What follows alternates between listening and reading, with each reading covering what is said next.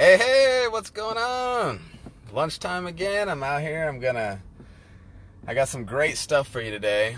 Um, today, I want to talk to you about stress and obesity. Can you believe that 86% of the time, obesity is a leading factor, is associated to obesity? Can you believe that? That's a huge number, right? You know, I was um, when I first learned that stress could possibly be associated to weight gain, fat gain, was when I was attending. Um, I was attending a ship shape course in Guam when I was um, trying to, you know, learn more about weight loss and how to lose weight and everything, right? And I was in this class, and um, one of the weeks, I don't remember which week it was specifically. I think we were like um, maybe week four, maybe, or five of the eight week course, right? And anyway, so we were we were in the class, um, small group, maybe like five people, right? If you listen to my other videos, you've heard me talk about this before, but um, Mr. Martinez was up there talking about it, and and what they were teaching was that basically stress um, causes um, causes people to gain fat, and it's, it actually stress has a major impact on your hormone levels and everything else. And um, so, what that means is that even though we're doing all the right things to lose weight, we're like sabotaging our own our own body's chemistry inside. That's like doing the opposite of what we want to do. So we're let's say we're doing a calorie deficit, we're exercising, we're doing all these things, but we're stressed out. It's like going against you know, you're fighting your own self. It's really hard. And there's different hormones and everything else that get affected in the process. But um, believe it or not, like three weeks of the course that I was in focused on some form of like lowering your stress levels. It was it was a huge factor, believe it or not, in you being able to lose weight. It's really big. 86% of the cases, right? And then, you know, so that that kind of stuck with me. I was like, wow, you know, so you, you need to you need to really think about this stuff throughout your day because it could really. I mean, we all want to lose weight, right? We want to lose weight, and we want to get the most out of our time. You know, if we're if we're doing these things, they're very hard, and when we don't see progress, that can be devastating because a lot of us will stop a program because we'll say it doesn't work, and and it might be working. It's just that your hormones are jacked up because you're stressed out. I mean, think about how much how um, stressful your jobs are. I'm in the Navy, and I'm sure anyone in the military, doesn't matter what branch, can speak to how much stress is associated to a job. I mean, think about it. You got to deploy for six months at a time, maybe longer. You're leaving your family with the newborn child behind.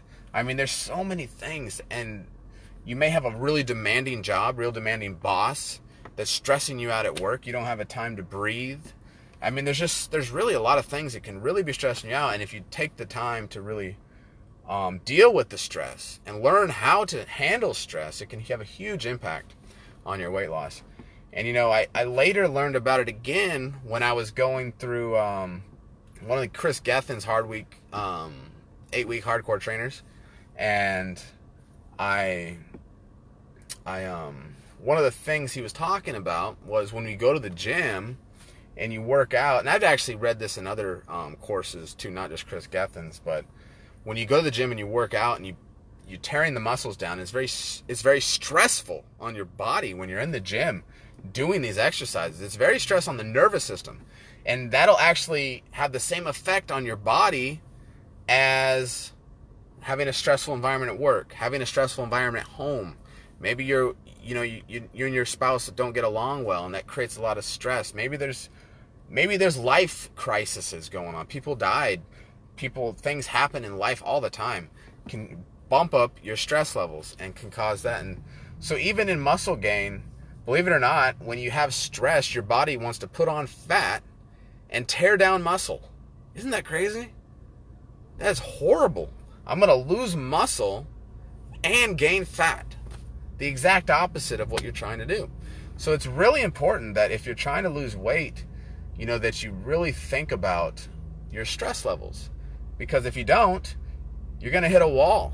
You're going to hit this wall and you're not going to know why you're not losing weight. You're going to be wondering, what the heck is going on? I'm doing everything right and I'm not losing weight. And you're stressed out. Um, you know,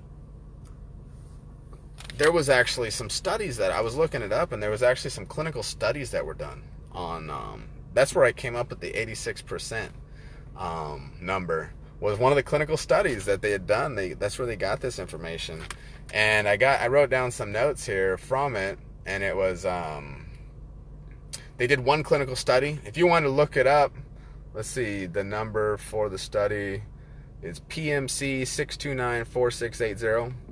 But anyway, if you were to look up this study, you would see that there was 45 adults um, that were in the study, and they did an eight-week court, um, an eight-week plan with them, and they split them into two control groups.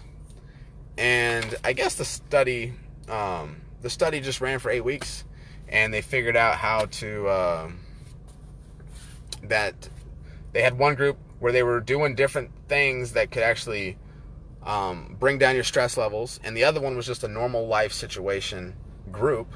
And they found, and they, these were all obese people, and they found that the the um, the one that was working on the stress relief and all this other things that they had them doing, their body fat percentage went down. Their different hormone levels were lower than the other group, and their life was better. It was just a ton of different things that were way better than the the other group, right? And I looked at it further and I found one, two, three, four, five, six more clinical studies on the same thing that found the same results as that one. And one specific one, which was really cool, it focused on abdominal abdominal jeez, abdominal fat, so your stomach fat. And it focused on stomach fat specifically. And they said that stress, they found they did the same control groups and that this one ran for four months with uh, 47, 47 women specifically in this group, two different groups, and uh, the different types of fat um, in the stomach. After the after the um, the four months, they actually they lost a lot of their abdominal fat just from um, lowering their stress. So they so abdominal gosh abdominal snowman abdominal stomach. I'm just forget abdominal, stomach fat is linked. Stress is linked to stomach fat. So a lot of us are wondering, man, my stomach's fat. Or the fat underneath the muscle is called visceral fat. You got fat on top of the muscle that's whatever kind of fat, that's the fat that sits on top. But the fat that's underneath the muscle around the organs, that's called visceral fat. And that actually expands. Those are the people that look like they're pregnant and their stomach's way out. I had that once when I was um, when I was bulking, my stomach was ridiculously it was tight and fat and it looked horrible. But um anyway, so there you go. All these freaking studies were done. So really if you look at it, a lot of the plans that they had them on were 8 weeks. Um and every plan I've been on was 8 weeks. Ship Shape was 8 weeks. The course trainers I was on was 8 weeks. Everything's 8 weeks. You know why we do 8 weeks? We want a plan that's eight weeks long because that's how long it takes to change a habit. And we're not in this for quick results. I'm not trying to help you out for one week so that you can fall back into your old your old habits the next week after that and lose any benefits you gained from learning anything at all. You need to go through 8 weeks.